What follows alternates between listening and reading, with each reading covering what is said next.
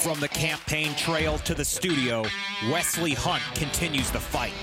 Along with his brother Rendon, they chronicle their family experience from slavery to West Point in four generations.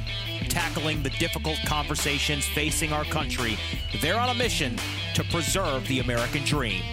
Buckle up and welcome aboard. You're in the hunt. I'm Wesley Hunt, I'm Rendon Hunt. and you're in the hunt. Another week has gone by. I would like to tell you, sir, I really like your shoes. Pretty good looking. Yeah, we're- they're the same shoes. Our sister got us these shoes for Christmas, and I guess great minds think alike. I They're good see. looking. They're, they're They're really good good, looking. boots. Thank Yeah. you, Dahanya. I appreciate it. Yeah, appreciate Love you, that. sister. It's a good Christmas present. So this week uh, we uh, want to talk about a topic that I think is really important, particularly what we're seeing in the world today. And and the topic is, you know, how can we be the change that we want to see in the world?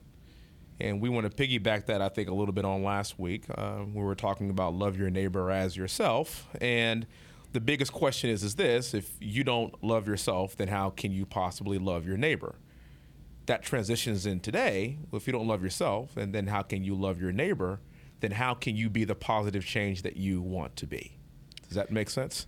It sure does. And I think that we live in a world right now where we have more access to information than we've ever had before. I would make the argument that we're exposed to too much Yeah. information. yeah.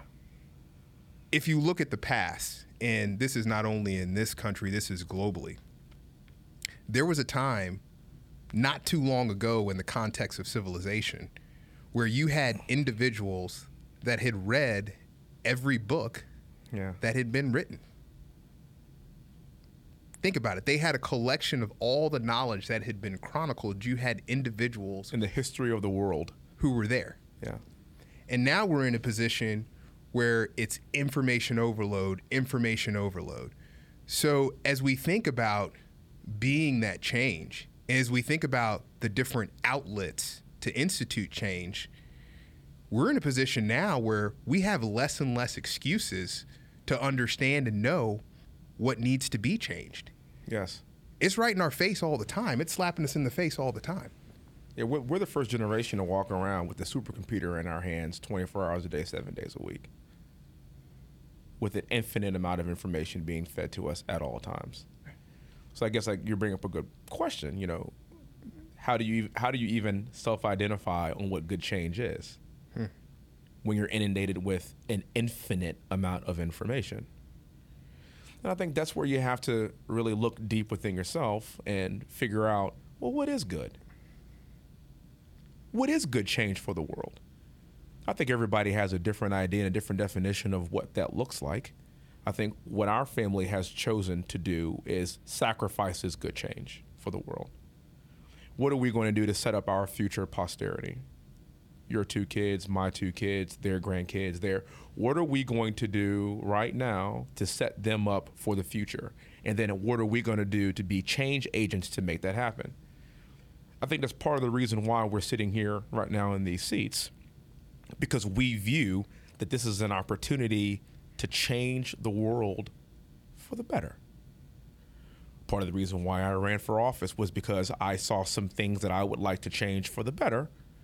And so I put myself and my family in that position and put us out there to do that. But the question is, is this the age old question is everybody is called to do something.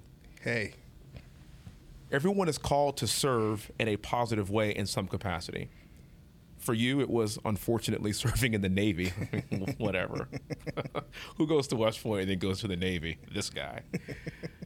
For others, it's becoming teachers. Uh, for Emily, it's becoming a nurse practitioner. Um, for our mother, it was staying at home and raising us, also a form of service.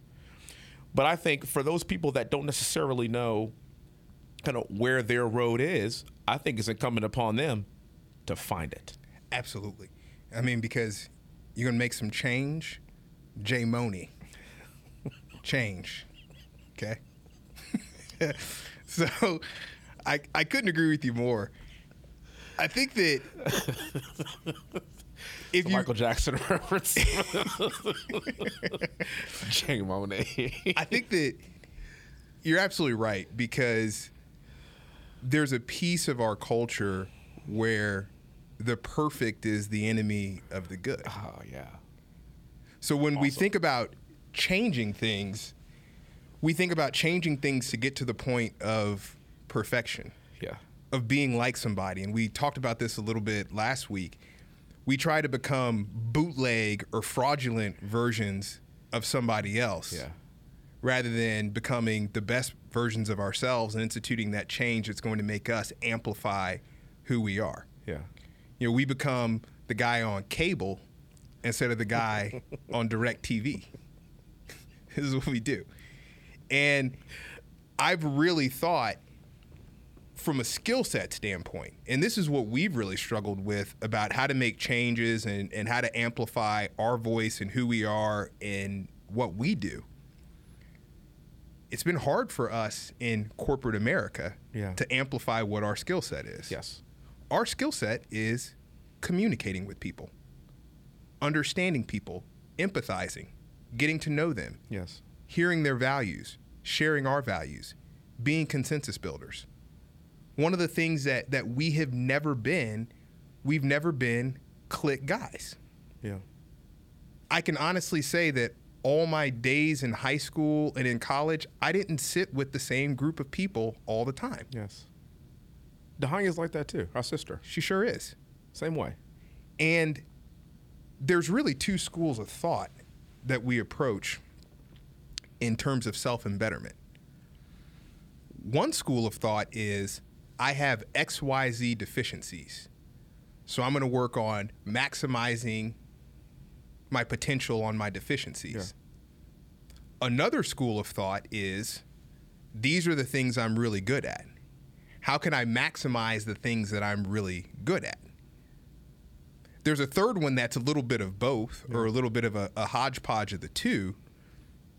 But when I think about making change, I really do think that there's a broader opportunity to amplify our voices and double down on the things that are our gifts and are our skill sets and that we can add to the world. Great. And when you talk about double down, th- literally this example just popped, just popped into my head. I think about Pat Tillman. Hmm.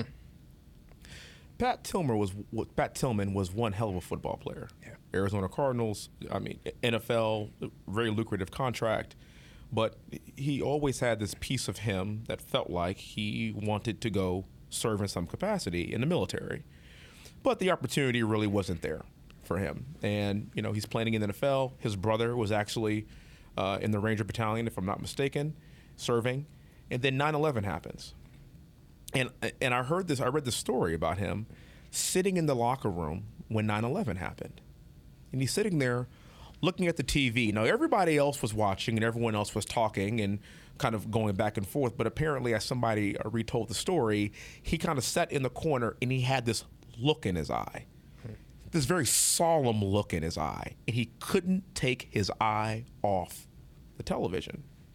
So, what was Pat Tillman's skill? What was his gift? It was intensity. The guy was a safety in the NFL. He was a leader, a natural leader, a quiet leader.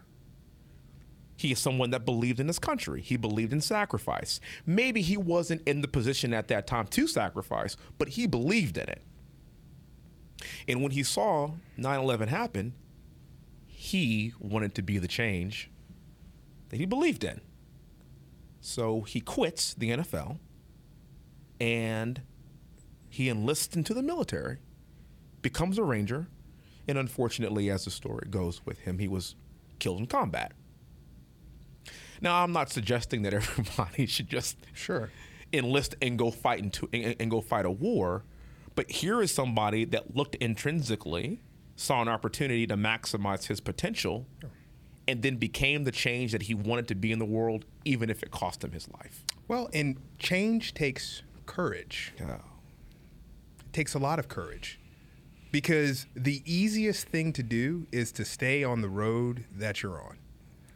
To look around, just fog up your own mirror, everything's okay, to just stay there, to just let gravity take you wherever it's taking you. And one of the things I think of, especially this being Black History Month, Yeah. I think about Martin Luther King and I was change. just going to talk about that. Right? Yes. There's actually two people I think quite a bit of in terms of change. I think about two of the stalwarts of the civil rights movement, Martin Luther King Yes. and Malcolm X. Yeah. And I'll tell you why I think about each of those individuals. Martin Luther King, you talk about the I have a dream speech Yeah. that my children will one day live in a world, live in a country where they won't be judged by the color of their skin, but by the content of their character. Right? The idea when he talks in beautiful alliteration about different colors of people coming together, the change that he wanted to see that at that time did not seem possible. Yeah. And you look at where we are now, and you look at what our parents did, and you look at the schools that we went to, being the only black kids at times. Yeah. But how do you get to a place where you have a rainbow of kids? Start somewhere. You got to start with change. you Start have to somewhere. have one black kid. You have to have two black kids. And you know what? It takes parents having the foresight to see in order to get to that dream of change Our that somebody like to be a Dr. little bit uncomfortable. Martin Luther King had. We have to institute things that allow them to get there. The second person I think about change, Malcolm X. What I love about Malcolm X's story, and unfortunately, we cut Malcolm X's story off. Yeah. Okay, The rebirth after We- he came back from from uh, Mecca. from Mecca. yeah. We talk about Malcolm X in terms of what happened leading up to his discovery of what Islam truly is. Okay? That's what we talk about. So, leading up to that, it's this militant exoskeleton that is rooted in hating people because of their race. But then he goes on his pilgrimage and he comes back, and this is where the change is so profound and interesting and costs him his life. Yeah. He comes back and he says, Wait a minute. These are all God's creations, these are all God's people. How can we figure out how to live in harmony together? Regardless of what you look like. But the courage it took him to make that change, the courage that he knew that he would be persecuted for that. He knew that people wouldn't like it, and he ultimately gave his life for that. Yes. But that's the change, like seeing the change and being accountable for the change that needs to happen in this world. There's an accountability piece of this too. There's courage, but then there's also accountability. It's really easy to see things and to turn a blind eye. And back to Martin Luther King Jr., his crusade was rooted and steeped with peace. Yeah. Peaceful protest, no matter what, at all cost. We are going to do this peacefully. That's how change happens. Not by burning things down, not by destroying infrastructure, not by looting and robbing, but through peace. Right? The wheels of justice churn slowly, mm-hmm. but increasingly fine. He understood that. He also understood that in order for him to get any kind of legislation done, like the Civil Rights Act of 64, it was going to have to be done. And the people that were holding the pen to sign this into law were going to be entirely white. So he had to figure out a way to peacefully bring people to the table from all walks of life in order to get this done. And like our dad always tells us, you, you could be mean about it, but you probably won't get it. But but what if you're nice about it? What if you're patient about it? There's a piece of, of this in terms of compromise uh, Yeah. that, that becomes really interesting too. Because we live in a world where we want so badly for people to be all good or, Or all all- bad. We crave that. We want it so badly. We want to demonize people. We want to we want to make people saints. We want to canonize them. We we want so badly for people to just be good or bad, black or white. I was having a conversation with my wife yesterday. I'm reading this book about Crazy Horse and the Indian Wars. And one of the pieces of history that we don't ever really talk about, uh, and I, you're seeing it right now with the $20 bill and, and people's thoughts on Andrew Jackson. One of the pieces of history that we don't often talk about, though, is Abraham Lincoln being a captain in the army that was fighting the Indian Wars, right? Yes. Because we want so badly for Abraham Lincoln to be a social justice person in 2021 Yeah. that we don't even step back and think about even Abraham Lincoln, to a certain extent, was a man of his time. Yes. Because we want so badly for people to be all good or all bad. In order to truly institute change, we have to accept that people are people and they are flawed. And it takes compromise to get to that change. So we must also make the decision and the conscious effort to amplify the good things in people, but figure out how we can work with them to get things done. Yeah. And if we can't do that, there'll never be compromise. There'll never be growth. We will stagnate. That's what when people talk about diversity and inclusion, what's important about diversity and inclusion? Diversity of thought is so important. We get wrapped around diversity of thought from the standpoint of black or white or religion. And we're not having a whole lot of conversations about diversity of thought from somebody who grew up poor Yeah. who didn't know where their next meal was going to come from.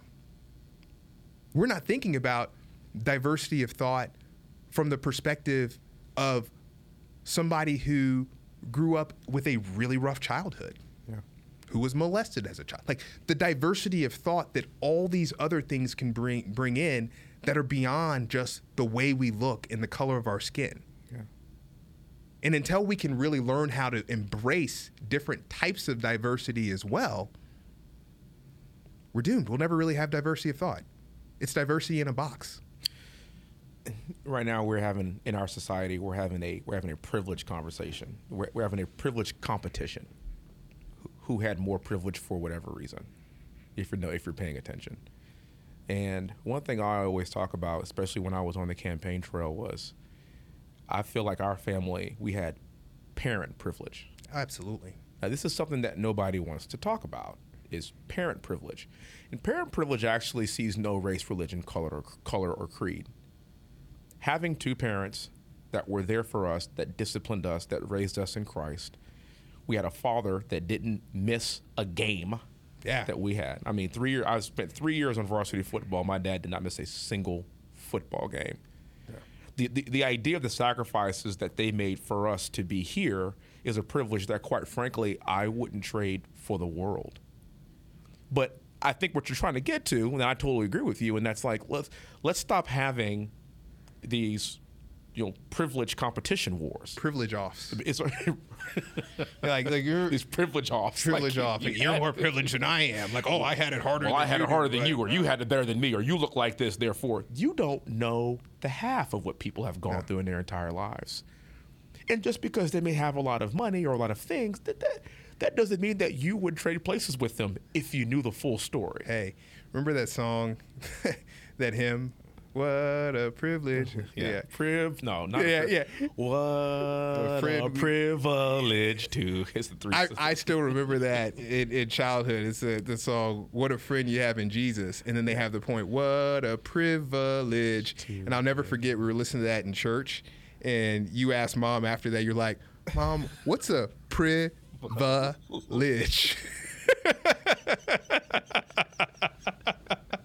I know what So it it's meant. a way longer word than it than it seems like it like it should be. But we do. We we decide to have these these privilege offs where we want to tell people how you had it better than this person, you had it better than this person. And quite frankly, it goes back to even the idea of Native Americans.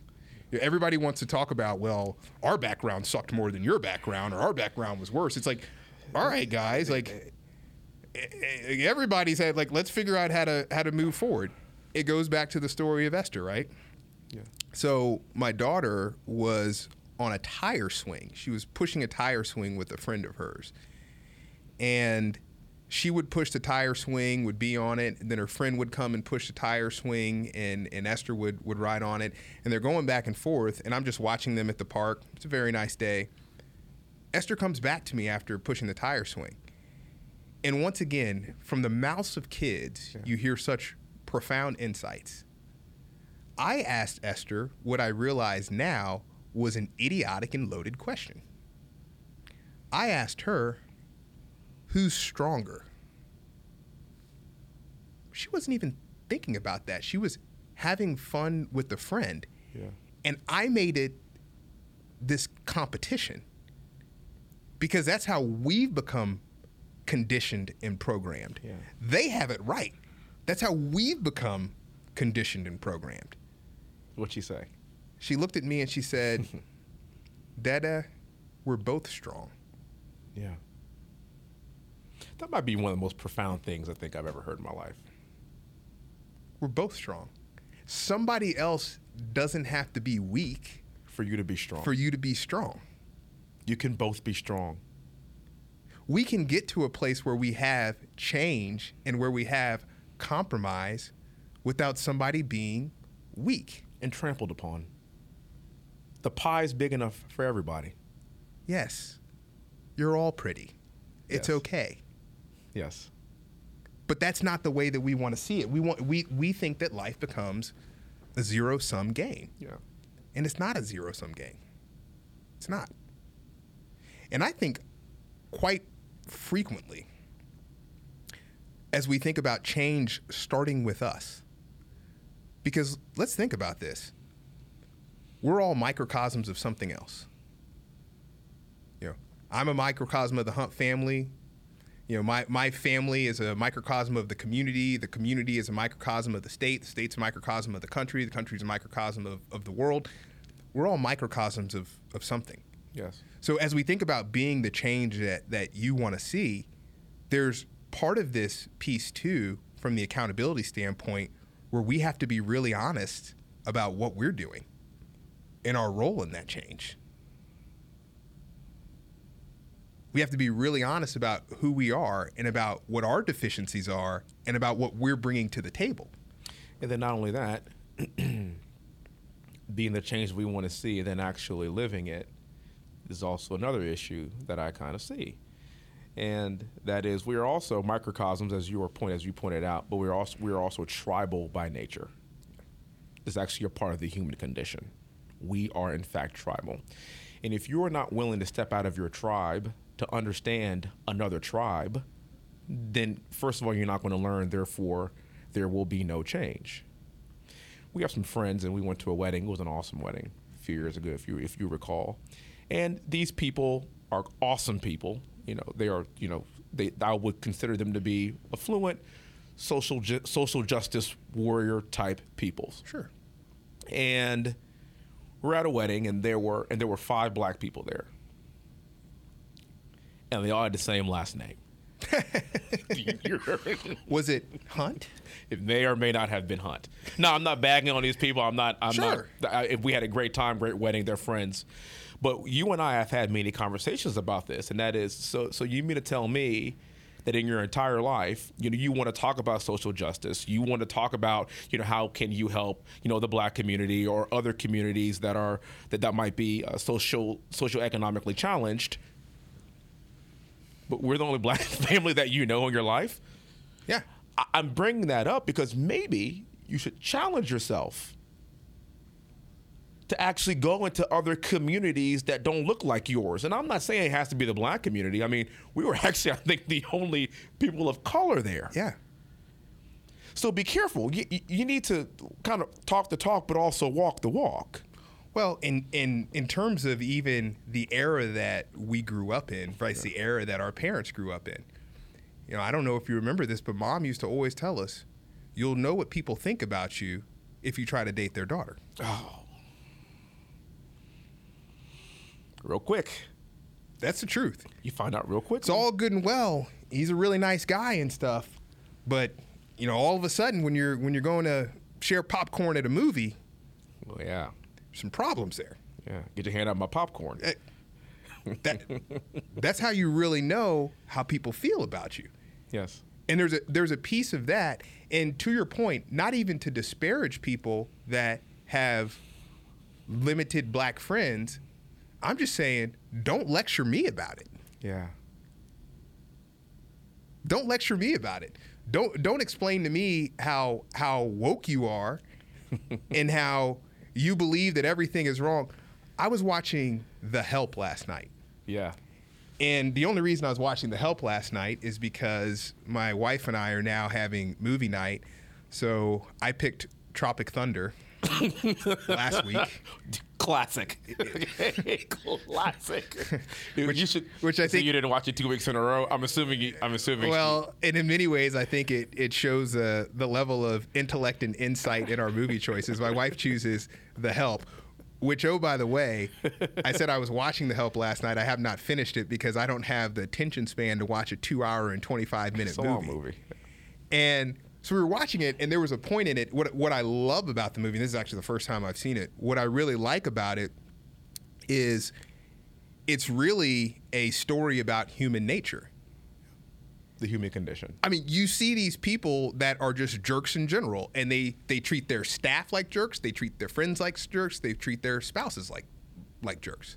They're they're in general people who are struggling with their self themselves, and therefore they treat others in a negative way Yes. interesting thing, and the reason why I bring up the help is there was a moment in the movie where they're treating their staff terribly. And they were having this little community event, and the lady was talking about giving money to the little poor kids in Africa, Okay. right? right. and it's this it's this whole notion of you have all these opportunities right here to treat people well. And you're going to ship that money somewhere else Yeah. for other people and ignore the people that are right in front of you your neighbors your community where you could be doing more for them. And i challenge churches on this all the time. The mission trip mentality hey let's go somewhere else and, and, and let's let's pay all this money to get flights out to this place this place and this place so that we can do mission trips there's not people in your community that are suffering We drive past them every day, don't we? and I'm not poo-pooing on that idea more broadly. I know you're not. I think it takes it takes all different types, and I think there's different organizations that are set up to fulfill different missions. But as I said before, we're all a microcosm of different things. Let me tell you what, man, something's going on with my kid. I'm not going to go to my daughter's elementary school to help all the other kids before I help my own kid Yeah. if she's struggling in school or if she's struggling with self esteem, I'm going to spend my time helping her before I go out of my microcosm to go help everybody else. Now, the important thing is eventually you do have to go out of that microcosm and help everybody else. Because we've had this conversation many times. It's important for me to be dialed in to what all the kids around my daughter and son are doing as well. Because if she's alone, she's screwed because you need other people to make change. You have to have a consensus to have people to do the right It's thing. It's called community. yes. Yes. It's called community. Yes. And without community, we can't do it alone. And we all have to be bought into this community. And what's miraculous about the American experiment is that no matter where you're from, no matter where your heritage might be, again, race, religion, color, or creed, you get the honor of calling yourself an American. We could step inside of a room. There could be 10 different people from 10 different places with 10 different backgrounds. But the community that we claim is America. And it's incumbent upon us to take care of each other no matter what. Yeah. Now you and I, we we've cheated in our lives. Okay. We've Speak for cheated. yourself. I haven't cheated. Yeah, you. We've cheated. We have had a very blessed, diverse background that started off us growing up in a predominantly white church in Champion Forest Baptist, which I think is one of the best churches in the entire world, particularly at the time when we were there. Yeah, it's Uh, great children's ministry. It was a great children's ministry, Un- an unbelievable children's ministry, unbelievable youth pastors, and they were all white. Yeah. and treated us like their own. And then you, we go from there to a, They were all white, but Eric Hill. Eric Hill, and he had some. So, just to give some context, You're right. this, Eric, Eric this Hill is had a little this is brother guy- in him. First of all, first of all, the most incredible. And Eric Hill married both of us, right? yeah, one of the most dynamic youth pastors I've ever seen. You want to talk about be the change? This is a guy that circa 1995, 96 was rapping Snoop Dogg with us, Yeah. who was putting on Christmas specials where he was playing Homie the Clown. yes. Well, Well, and had it down. well, Could beatbox better than I can ever imagine beatboxing. Could ball like I mean the guy had it. The guy had it all. yeah. But I, I digress. It still does. I, it still does, man. He still got it, man. It still does. He still got it. he still got it, man. And we go from that environment to to St. John's, again, predominantly uh, white private school, to West Point, again, predominantly white college, to the military. The military and the army and the navy is a melting pot. We are talking about people from different backgrounds, different different socioeconomic backgrounds, different races, different religions, different parts of the country, in some cases different parts of the world, because they came here and they- became uh, naturalized citizens, and then they joined the military. I mean, the, the U.S. Army and the U.S. Navy and U.S. military in general, they, there is no room for a lot of you know partitioning people in different places because first of all, you're here to serve the country when you deploy, everybody wants to get home in one piece, and we just want people to do your job. Yeah. Very diverse, like my boy Puerto Rican Mike. Mike, So- please tell the story. Yeah, I, I will. Sorry, Mike. So, Mike Butler, one of my best friends in the entire world, his his son Mike Jr. is my godson. When my mom met Mike, and Mike is biracial, so his mom's white, his dad's black. And when my mom first met Mike, she couldn't remember his name, so she said, "You know, your Puerto Rican friend." and I'm like, Puerto Rican. Wait a minute. And once again, I need to look in myself. I don't think I have enough Puerto Rican friends. For the record, he does look. He, he looks Puerto Rican. Puerto Rican. He does look Puerto Rican. Like, you know, you're Puerto Rican friends. So, so that led to, to his nickname being Puerto Rican Mike, even though the, the guy is not Puerto Rican at all. Yeah. Now, But he does speak Spanish. he speaks Spanish. His his wife is is from Ecuador, Daniela, one of my best friends in the world as well. And when I first met Mike and we were on the ship together, we were in the wardroom one day, and just as Wesley talked about, you have diversity within the ranks of the military, but at the top in the officers' ranks, not very diverse. Not a lot of black people. Uh, when Mike got to our ship, we were two of the three black officers on the ship. And we were pulling into a port, and it just so happened that some of our shipmates were going to the opera when we were pulling into this port. So Mike and I, two of the three black officers, are in the wardroom. We're getting some food. Believe it was around lunchtime, and there were seven or eight other officers in there. All of these other officers were white, and they were talking about what we were going to do when we pulled into port. Well, they said, "Hey, we're going to the opera. We're going to go see Marriage of Figaro." And I'm like, oh, that's cool. You know, Figaro, Figaro. Oh, you're gonna go see Marriage of Figaro. that that sounds really cool. I'm not a huge opera person myself, but that sounds like that would be fun. And I look over at Mike, and this is before Mike and I had known each other really well. And he's huffing over there. He just looks mad, just like it's like mean mugging and huffing. And I'm I, I'm trying to figure out what went wrong. So I stay around and I stick around because I want to have a conversation with him to figure out what he's all upset about. So everybody else leaves the wardroom and it's just me and Mike in there. And he just charges me up. He says, Man, I can't believe you. It's like, "W- w- You can't believe what? I don't understand. Man, man, it's 2007 and you going to sit there and let them call me a magical Negro. I was like, What? I said, dude, about Marriage of Figaro. It's an opera, man. and ever since then, Mike is known as Magic. So you you want to know what's really funny? He's the Magic Man. You wanna know what's really funny? I didn't know his name was Mike till like ten years later. like he was, he was always Magic, magic. He was always magic. Magic. Magic. That's kind of like kind of like Trey too. My my brother-in-law. This is this is bad too. My brother-in-law is a third. So Winston Eugene Watkins a third. And keep in mind that my brother-in-law is one of my best friends, like a friend for life. We have been really good friends since I was in the eighth grade and he was in the ninth grade. He's a great dude. sport. He's an incredible guy. Trey is a great. Trey is a great dude. He's incredible. One of the best. Yes. One of the best. Yes. And we, of course, call him Trey because he's the third. So imagine all the times that we've been around this family. Trey went to West Point with us as well. High school together. High He's my high school- school classmate. West Point, reading off diplomas. He was in everything you were in. He was in the same programs that you were in.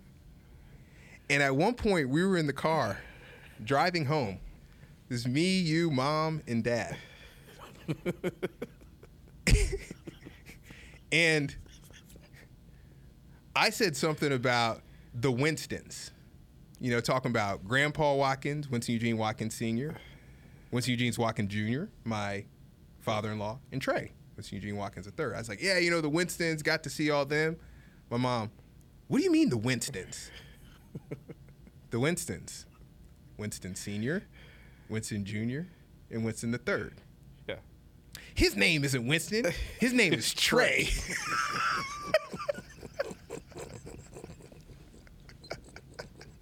It's like, no, mom. It's Winston the third. That's Trey. The, the third. For the third. the third. but I think, in many ways, too, as as we think about you know, how do you make these transitions, and I think even that moment in the wardroom was such an interesting opportunity with uh, with Magic, because when you get to know people, you really see what their triggers could potentially be Yeah. right? And the life that he had lived and what he'd grown up in, I mean, there's a reason why people are not trustworthy of certain things or certain instances. It goes back to our parents' generation. And I would venture to say the change that we've achieved in one generation Yeah. was not even imaginable to them. Yes. I mean, goes back to what you were saying about us walking around with a supercomputer in our pockets. We think about this in terms of the things that we can tangibly see, but think about this from the perspective of where we've gotten technologically. Rendon, we used to go to the movie theater, and we used to have change in our pocket because when it came time for our parents to pick us up, we had to use a payphone. Do we have change so we could be the change? Sorry. but you do you know what do, do you know like that's why they that's why 50 cent goes by 50 cent Wait a minute. Whoa, whoa, wait a minute. There's coins no in currency? 50 cent the rapper he calls himself 50 cent because it's a metaphor for change Ah, I guess my rap name would be debit card. have you that bad, that bad huh have you Wesley? uh, Well, first of all, I think it's crazy that we're in a position now where there's a shortage of coins, yeah a drastic shortage of coins. And I can say that I'm no part of that transaction at all because the second I see that I don't have exact change, it's going on the card, man. 100% I don't- don't. I don't want. I, I call, don't it, sh- I call it shrapnel. I don't, I don't want any shrapnel. I don't even want them in my pocket, man. No. I don't even want them in my pocket. But anyways, you were saying Yeah, about the techno- Yeah, technologically. Yeah, we, I mean, and, but Brendan, we were in like middle school and high school when this happened. yeah. I, I mean, now look at where we are in just in just like 20 years. Wesley, think about Zach Morris's phone on Saved by the oh Bell. Gosh, the the oh the gray one, the big gray one. It was like it, it weighed like two and a half pounds. And and the funny thing is, it was so technologically advanced for the time that he tried to act like you could conceal it. he tried to act like you could put. It's like, dude, that phone does not fit in your pocket. I mean, think about it. The reason why we had to wear such big pants and sag Yeah, in the you two had to put your pager in there, and your Yeah. phone, and Remember the remember the Nokia's that Yes. first came out where you Yes. and I had the Texas cover yes, on my Nokia. And to your point, I remember when I was in the seventh grade and I had Mr. Mitchell and we had our big history paper that we needed to turn in, and they mandated that it be turned in on a word processor of some sort. I remember doing that on our typewriter. It was ridiculous to think that everybody had a computer. So you know, you know, you know what's interesting is that we in this country have progressed so fast from a technological standpoint that there are other countries, actually specifically in Africa, that didn't go through this infrastructure change at all. And so the first piece of technology that they're actually getting is cell phones. They didn't have pagers. They didn't have payphones. They, they skipped all of that.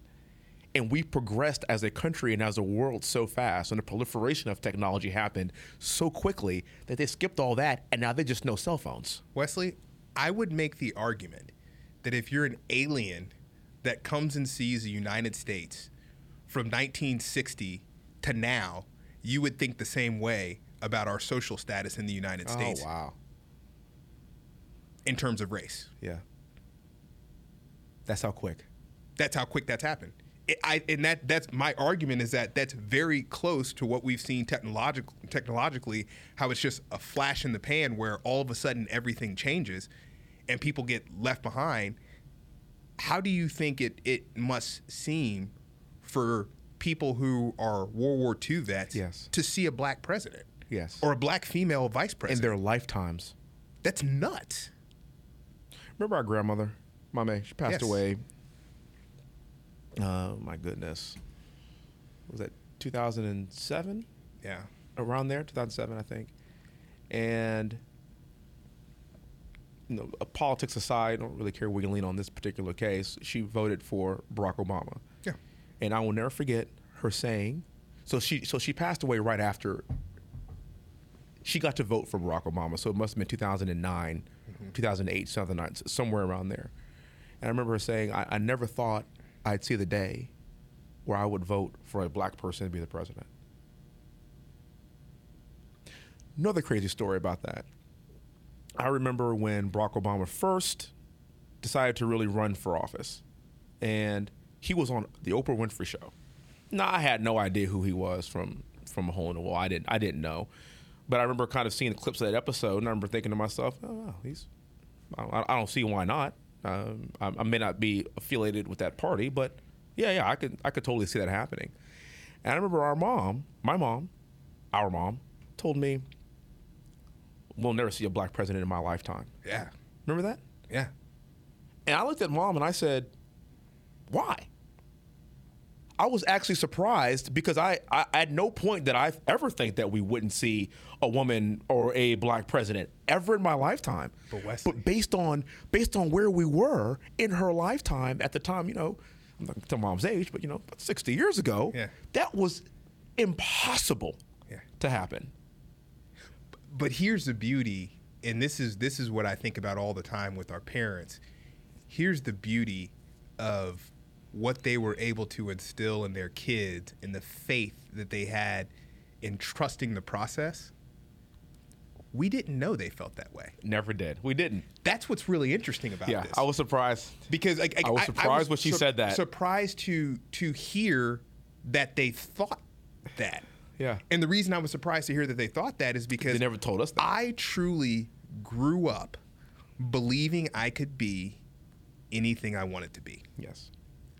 Believing that. I grew up where our parents empowered us in a way where I always felt that the gap was going to be my abilities and not the household that I grew up in. Yeah. I sincerely believe that. And I've told you this a million times. Part of what's interesting is our parents have created monsters. because we are true believers. Yes, we are. And that's what I what I what actually inspires me about our parents is they taught us and instilled things that they didn't even necessarily believe. Yeah. And what's happened as a result is they've made true believers like like my kids, it's completely different. It's the do as I say, not as I do. That's the generation that mom and dad came up in. Yeah. It's like, hey, I said it, so like, you know, hey, because I told you so. We're in a different parenting generation. We're in a parenting generation of higher accountability, of actually giving a reason, like, hey, it's not just because I said so. Like, what does this really mean? Why should I do this? We're at a different place. And I really respect what our parents were able to do with us by instilling hope and hoping that things would be better in the future. And I'm not sure they even realized how It exceeded their expectation. remarkable that was. America exceeded even their expectation Yeah. because they're still alive to see this. I mean, look no further. Look no further than than my candidacy for Congress. I, I mean, I'm running as a Republican in a district that's that the voting population is predominantly white, and I won the primary, the Republican primary, by 30 plus points. And it was obviously mostly white people voting for me. And at no time did I even really worry about that or think about it. I mean, these people were here because they felt like this is the guy that I want to represent my district, and I don't care what he looks like. I don't care that he's the youngest. I don't care that he's black. I, I admire his service. I think he's a kind of the kind of leader that we need for the future. Sign me up. Do you know before I ran, there were three different people that sat me down and said, "Now, Wesley, you know, now these now these were three white people and they were 60 plus." He said, "I've heard some grumblings, uh, kind of throughout, you know, kind of throughout the district that, you know, we've never seen, we never had a person of color that could come out of a Republican primary, you know, and, and there's some there's some concern there." And I said, "No, there's not." because this is this is America in 2020. This isn't America in 1960, 1970. And because you and I have seen this very rapid progression and change, this is our reality. That didn't offend me that these people actually had that conversation because I don't seek to be offended. Hey man, you're left behind. You got a flip phone. You, you, you still pulling out a flip phone. That's okay. You still call it the Facebook. See, That's you- okay. You, you can't put, call you it the can't put Facebook. the in front of it. It's not. It, it, It's it's, just- it's not the. It's just It's Facebook. just Facebook.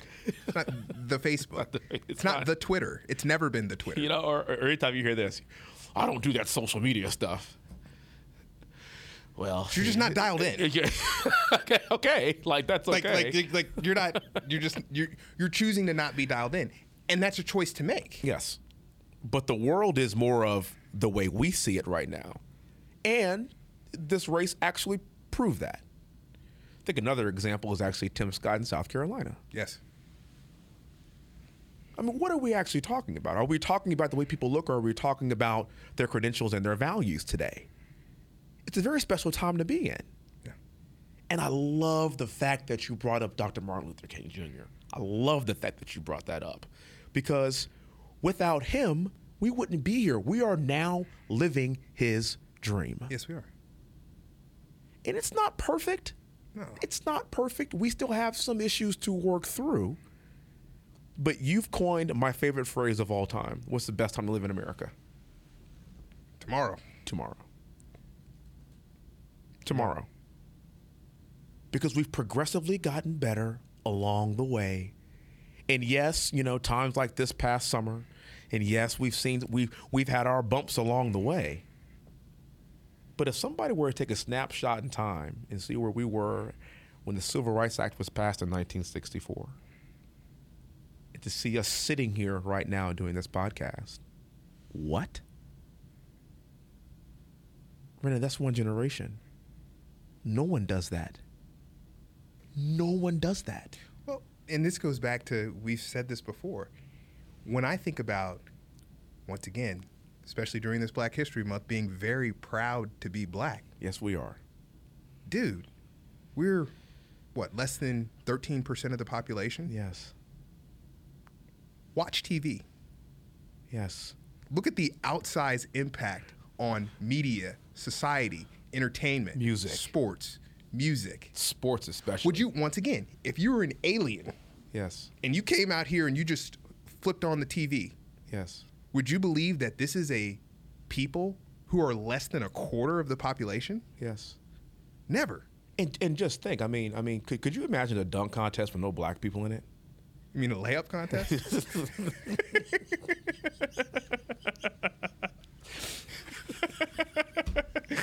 you know, three point shootout.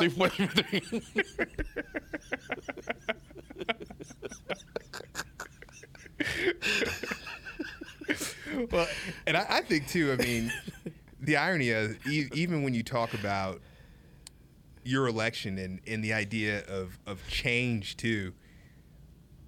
One of the things that I continuously think about is even over the course of time, I'll never forget when people were so surprised that we're Republicans.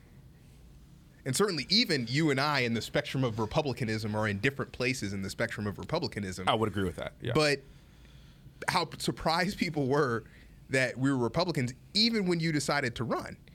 And I, and I'm just, it was fascinating to me because I'm kind of like, so the Southern Baptist upbringing in military and it that didn't that didn't, it didn't give it away. It never clicked. Uh, it, it didn't click. It didn't that didn't give it away. Like, like we were the kids that said prayers before we ate lunch every day. and and that's what's so interesting is when you talk about change there's also this piece too there's there's two types of change i believe there's a change that's happening to you or me that's you know the microcosm of society and then there's a change of everything that's Everything happening else. around you Yes. and if if you choose to not be a part of that look you can choose to not be a part of it It doesn't mean it's not happening. it doesn't mean it's not happening, and you will be left behind. It was like Charlottesville, Virginia. I'll never forget my reactions to Charlottesville, Virginia versus mom's reactions to Charlottesville, Virginia. After that happened, after you have these white supremacists marching, not very many of them, Yes. not broad support at all.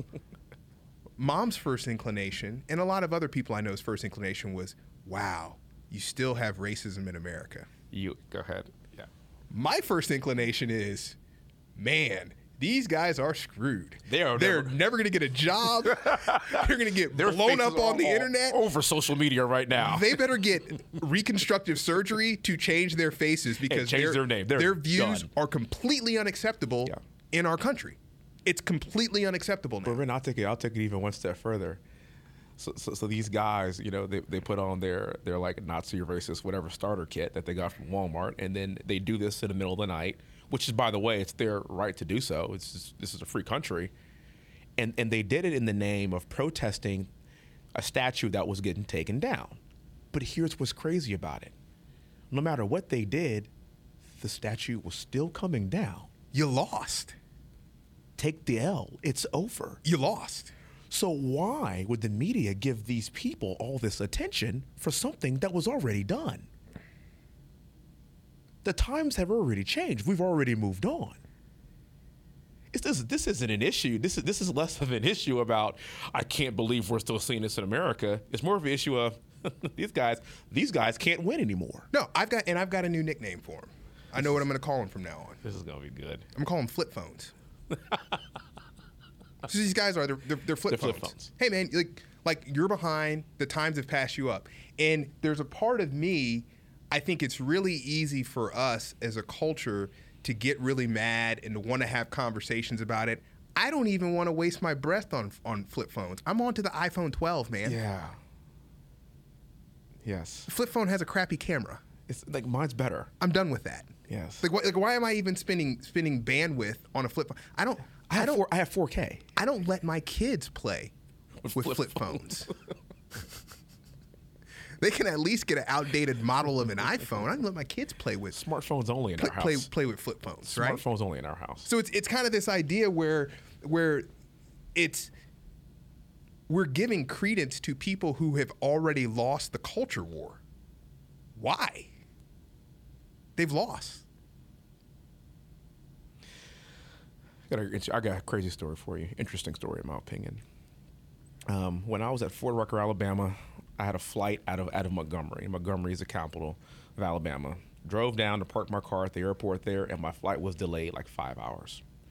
So I had some extra time, and so I just I went to the Capitol, and this Did is you go lift when you had that extra time? I mean, bro, Got some extra time. Uh, let me get some whey protein and uh, put in a quick set.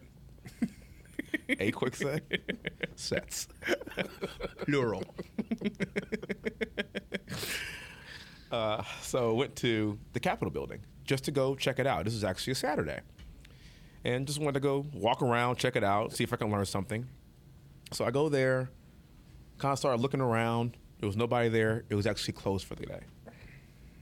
But the gentleman, can't remember his name. This is again, this is circa 2005 ish, around that time. Gentleman was there, came around, older black guy, uh, came said, "Hey, how may I help you?" I was kind of just kind of roaming around. I guess I guess looking back on it, it's kind of weird. Capitol building is closed. And this is a random dude just like rummaging around and wandering around the Capitol. It's kind of weird. That's kind of weird. That's I stopped. I said, "Hey, sir." I said, "Hey, sir. Yeah, I'm actually just. I just wanted to see the, the Capitol. Well, my flight got delayed. Uh, I'm a student at Fort Rucker, Alabama, and uh, just I don't know. I, I was just wanting to see if I get a tour." He saw my West Point ring. He goes, "Did you go to West Point?" I said, "I said yes, sir." He goes, "You're at Fort Rucker?" I said, "Yes, sir. I'm training to fly helicopters at Fort Rucker." He goes, "Well, I'll show you around." So this is a young. This wasn't at that time when he was a young man. He was a former Tuskegee Airman, What? and he was kind of in charge of watching over the Capitol, kind of doing the day-to-day stuff, making sure the grounds were kept, um, making sure that everybody kind of did their job. He kind of oversaw the entire operation, and I happened to run into this guy. He unlocks the Capitol building and gives me a full, a full tour of the Capitol, and that's where I learned about George Wallace. Now we all know who George Wallace was, and I think this is certainly pertinent and germane to what we're talking about, given the fact that it's Black History Month. And we all knew some of the uh, some of his uh, flip phone antiquated views on on race in this country and what he perpetuated. He was a flip phone. In ter- he was a flip phone in terms in terms of hate. Nokia. This Can't even gentleman, flip it. he can't flip, can't flip it. so we're talking, and we were, he, he's talking about the Tuskegee Airmen and what his role was and what he did, and it was just a fascinating experiment uh, experience. And I couldn't believe that I just stumbled upon this because my flight because my flight was delayed. Sure. And it was truly a time that I got to witness like an, an American treasure. It's supposed to happen, man. starts telling me about George Wallace and how George Wallace paid for him to go to college. What? He talked about how George Wallace made sure that he was fed every day, and if that if he didn't have a place to stay, he provided it for him. He and his siblings. Now, George Wallace obviously did not want this to get out, Yeah. obviously, but he said, "I got to go to college. I got to become a Tuskegee Airman, and a lot of that is is thanks to George Wallace." Now, here's the catch he could only go to a black school. Ooh.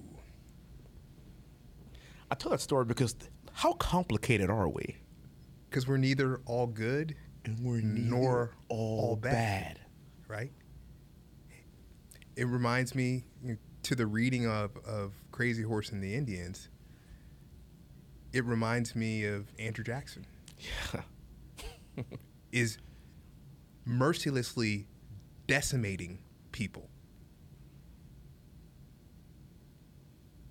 Kills a kid's family. His army kills a kid's family. And he adopts a child and raises the child as his own kid. How complicated is that? We're we're we are so complex. and I want people to recognize the complexity and not do as you so eloquently put earlier, putting people either you're black or you're white, either you're up or you're down, either you're left or you're right. We are complex. Well, and I tell you, as time goes on, especially from a race standpoint, that complexity gets more and more and more intertwined and interesting. does. Once again, as I said, I have two biracial nieces. I have two biracial children. Over time, and this is where there's a lot of these pieces that are going to write themselves over time. Because it's really easy to point at people and say, oh, well, those people do X, Y, and Z. But when those people are all of a sudden your kinfolk, it changes It's the game. different. It Your- changes your the game. perspective changes. changes the game. Because even a generation ago, if you think about it, if you now have have biracial kids, so people are, are, are, are living with biracial grandkids, and they're having to come to grips with some of the things that they thought that might or might not have been right. And it doesn't mean that they'll even get there. It doesn't mean that there's room for them to grow. They might just be flip phones Yes. guess what? You can try to install an iPhone 12 camera into a flip phone. It ain't gonna work. It's not enough bandwidth. But you know what, Every now and again, every now and again, those flip phones do turn into iPhones. Every now and again, let's give people a chance to upgrade. yeah, Now they might not choose to do it, yeah, but give them a chance. yeah. Let's let's end on MLK. Say something smart about MLK, please. Say something smart about MLK. I've seen the mountaintop.